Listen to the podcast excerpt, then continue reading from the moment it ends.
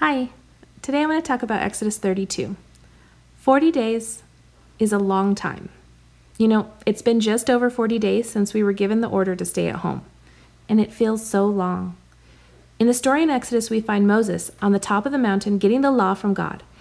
And at this point, the Israelites had no idea what was happening on the mountain with Moses. So what do they do? They built a golden calf.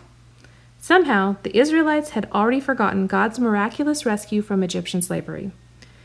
They even forgot that they had seen the presence of God 40 days before on the mountain with the cloud and the thunder and the lightning. God had been so frightening to them that they asked Moses if he alone would speak to them from God because they were afraid if they heard from God again that they would die.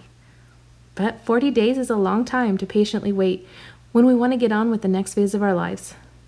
So the Israelites came up with a plan for how to make something happen. Using the wealth that God had given them from the Egyptians, they built a golden calf.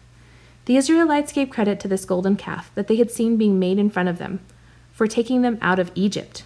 I mean, it's not like this thing had mysterious origins. It's not as if they had never seen the miracles of the Almighty God. This sounds a little crazy to us now, but I wonder what idols have crept into our lives over these past 40 days. So often, when we can't see something happening with our own eyes, we feel the need to take it into our own hands. We put our trust in what we can do for ourselves and the people around us. We say to ourselves, someone needs to fix this. We plan and we strategize and we give and we build and we give credit to ourselves or to something else that is not God. And it's not as if God didn't know what was happening. It's not as if He, and His infinite power and knowledge, needed to take 40 days. But when the people were pushed to that 40 day waiting period, they broke and their true faith was put on display. What am I displaying after these 40 days? I feel tired, frustrated, bored, overworked, overwhelmed, and just want some answers from the people in charge. But my responsibility is not to change my circumstance. My responsibility is to grow my relationship. My responsibility is to trust that God already knows what's happening and what will happen, and all I have to do is trust that His story is playing out on the pages of time and that I am invited to be part of it. I'm not invited to take it over and make it my story. The Israelites were invited to wait while God began revealing himself in a way that he had not done until now. But they chose not to. So God told Moses it was time to go back to the people. God had been watching the whole time, and he already knew what was in their hearts. But now it was on display to them as well. And as a just and righteous God, he told Moses he would destroy them. But God allows Moses to dissuade him from complete destruction of the people that God himself had called his own. Just like now, when God's wrath is turned away from us because of Jesus' sacrifice.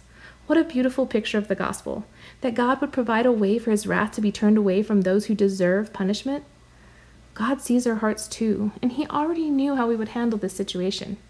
And maybe he's using it as a wake up call to show us where our hearts are to show us where our faith is and where we are in a time of unsure waiting when we can't see where this is going.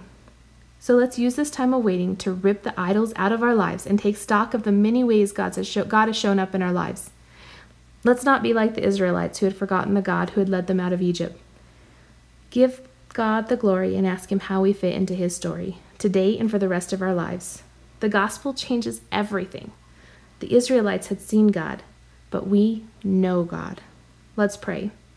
Father, call us into repentance of the idols that we build in our lives. Show us how we are to be part of your story and how we can make the name of Christ known. In Jesus' name we pray. Amen.